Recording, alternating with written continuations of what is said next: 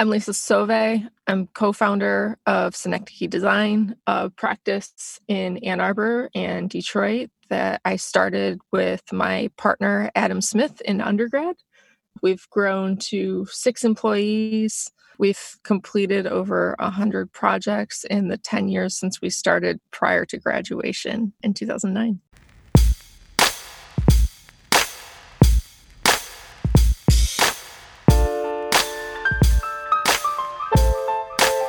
Hey, this is Finding Your Venture, episode number 18. Sometimes we're the last ones to see and appreciate our own growth and potential.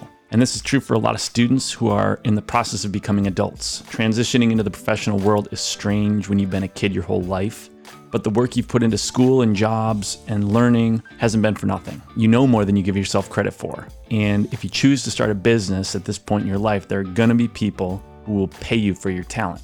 In our class, we force everybody to do customer discovery. And a lot of people ask, why would anyone talk to me about this stuff when I'm just a student? And my answer is, you're not just a student. You're a smart, curious person who's interested in making something better. You understand technology in ways that don't come as naturally for older generations. Of course, some people are going to be too busy to engage with you, but for some people, you might be exactly what they're looking for. So, our story in this episode is from Lisa Sauve, Lisa and her partner Adam started an architecture design firm while they were still at the University of Michigan. We're going to start by hearing the somewhat messy story about how they got started. What was that first project like, and how did they make the transition from thinking about themselves as students to business owners?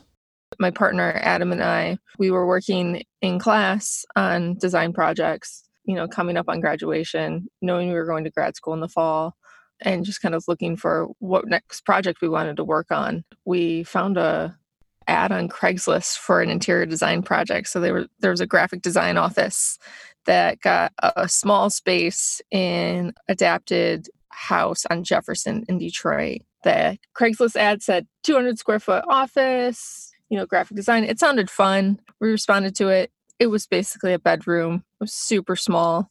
The budget was a thousand dollars but we said, let's go for it. And so we started that. I think replied to the email in March. And so we were finishing up finals, senior year, final projects, presentations, and things. And then at night and on the weekends, we were trying to get materials. The Russell Industrial Center, big uh, artist kind of warehouse, friend had a studio there. So we were building out of that space uh, for the project with such a small budget. We just knew we had to make it ourselves.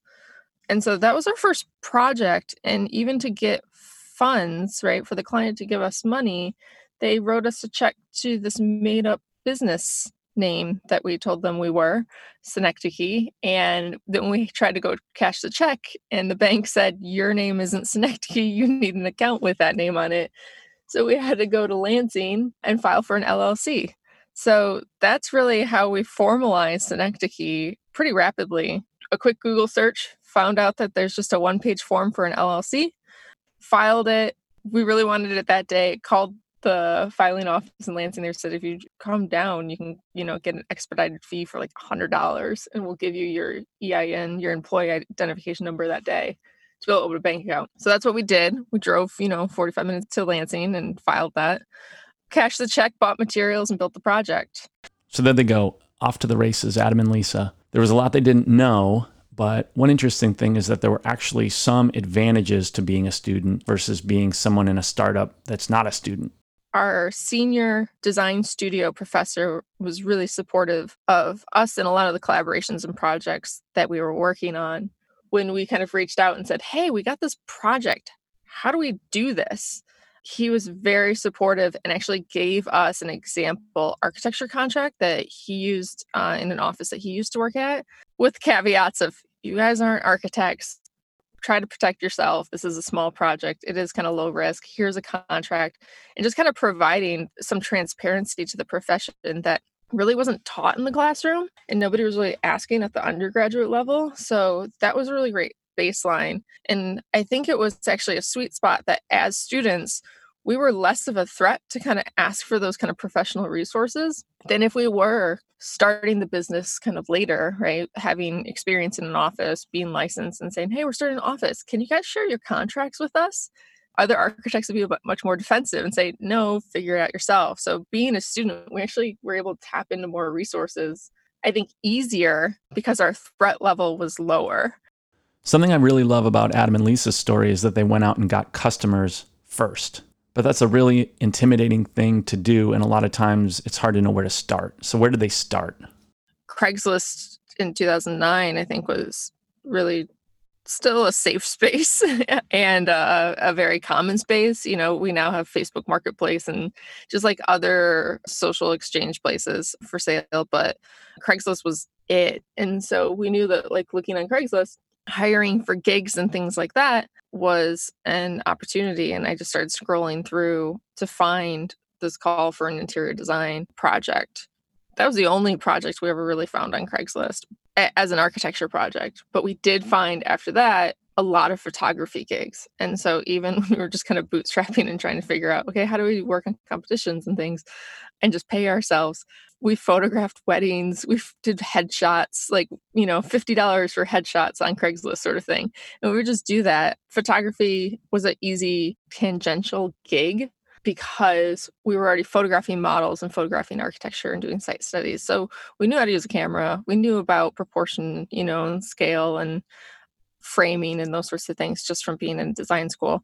And so it was always just kind of taking small bites, independent gigs gave us at least the confidence to then figure out okay, well, once we get the gig, how do we set up a meeting? How do we have professional correspondence? How do we set up a brand or a website? And so it's just like every single little project in that first few months really kind of said, okay, this project, with this project, we will do this for the business.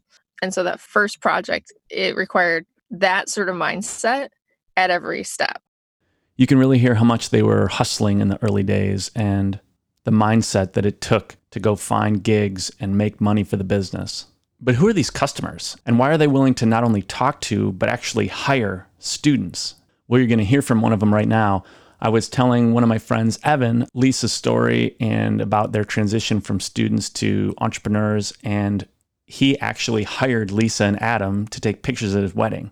It's an incredible story. The wedding pictures are amazing. But I said, why did you think that it was okay to hire students to do this really important thing for you? We were living in Chicago at the time, and we were coming back to Ann Arbor for our wedding. It was in between first and second year of business school. So we were pretty broke and trying to figure out kind of how to organize our wedding at my parents' house. It was a pretty uh, non-traditional wedding. It was really small. It was in a barn that was not created to have weddings. We sought out kind of a small wedding photographer in Ann Arbor, and we actually searched for Craigslist, which at the time was like how you found stuff, which yeah. is hilarious to think now. But we searched for uh, wedding photographers on Craigslist and found all these people who looked super traditional and super old school, super expensive, and had all this like fancy stuff. And then we found a handful of people, including Lisa and Adam, who came off as just super genuine, young, artistic, hungry, and cheap, and which which doesn't hurt when when you're you know trying to do it on a shoestring. I went to architecture school, and so I noticed right away that they they were it at University of Michigan's architecture program, and so my thinking immediately was like these guys are going to be not only kind of young and hungry and interesting, but have a great sense for the pictures and for the style and the themes that we wanted and the the vibe of the wedding and like this was all before we even met them. This was literally just off Craigslist.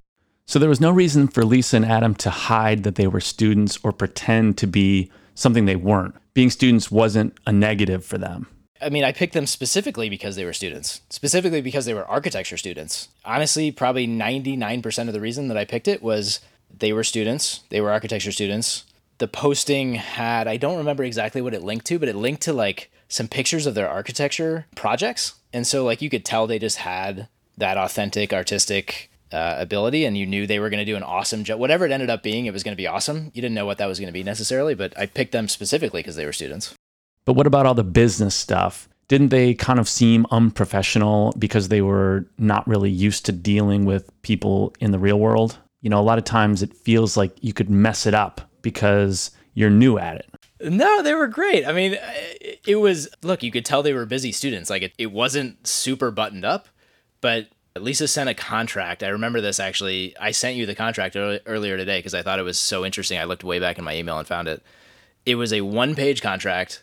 There was no BS. It was super simple, really clear what was included and what wasn't included. And uh, the contract was actually awesome relative to anything I've seen since. Jumping to the end of the story, they completely like blew our socks off. I'm looking at the album with you right now and the pictures are lights out. Like I couldn't have imagined anyone doing a better job for 10 times the money or 10 times the complexity. You know, he's biased about those pictures, but I'm not. And they really are beautiful. So there you go. Student entrepreneurs hustling to find a job, doing good work, funding the business. But let's circle back for a little bit on the business itself. How did Lisa and Adam find each other as co founders and know that they wanted to work together? There's something really nice about being young and naive. um, Adam and I are, are married now. We were we were dating when we started.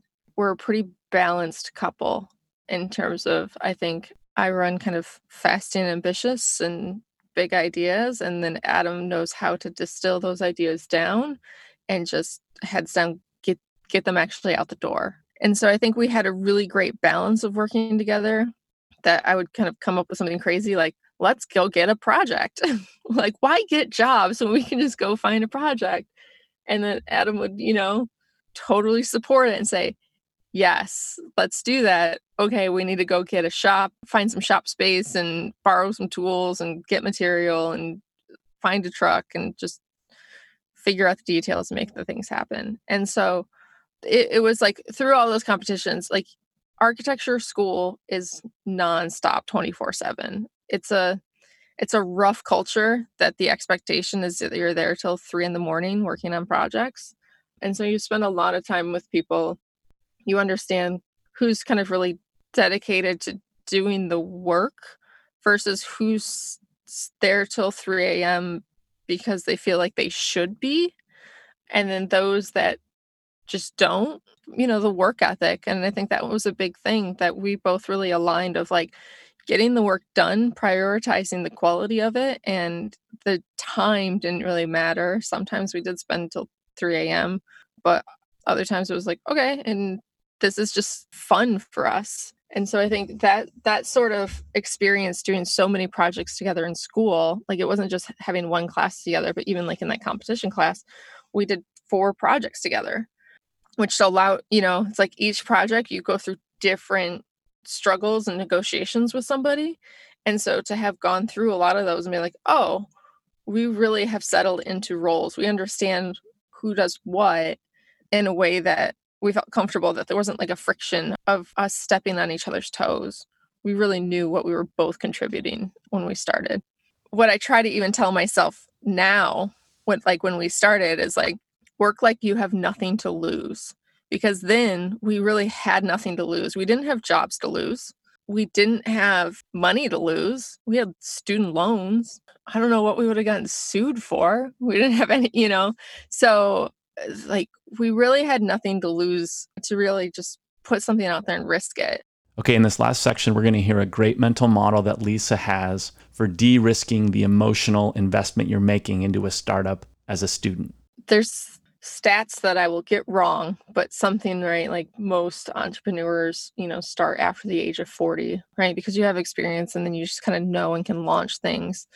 But I love the idea of false starts, that they're not failures, that starting something doesn't mean you have to be committed to it. So you can start a project or a prototype, launch something, and if it fails, you're going to learn a lot from that as well. But for us, we started in 2009 but then we went to grad school. Then we worked for a thesis advisor for two years. Then I was teaching. And so it was really only over the past five years of this kind of 11 year journey that we've been full time working for Synecdoche, having employees and all that stuff. So I count those first six years as false starts. You've got to know yourself and know kind of what your threshold is for saying, okay, that was a good attempt. I'm going to go pivot. And that's okay too. But for us, it was our benchmark was just a project a year. And as long as we were doing that, that was our success benchmark and that was okay. And so the false starts really were just we did a project and it didn't turn into another one right away. But within the next year, we turned and networked and found another opportunity to do another project. And so I think that's where we didn't count anything as as a failure or a flop. We don't kind of recognize that Synecdoche wasn't like a real office until we were working there full time. But it's okay to have side gigs. It's okay for your your side gig to be what you want your full time thing to be, and vice versa. I always said that even when I was teaching and working and all those things, like Synecdoche was my main thing, even if it didn't generate a, a paycheck. That was the thing, and there were there were supporting roles and gigs to make that happen. Lisa, thanks for coming on and sharing your story about making that transition from student to entrepreneur. Hearing a story like this goes a long way toward demystifying startups for students. So if you see opportunities out there in the business world, don't avoid it just because you're a student and you feel like people don't want to hear from you. Finding Your Venture is a class and podcast developed in partnership with the University of Michigan Center for Entrepreneurship and Academic Innovation. We've got eight more episodes in season two, and I want to say thank you very much for listening.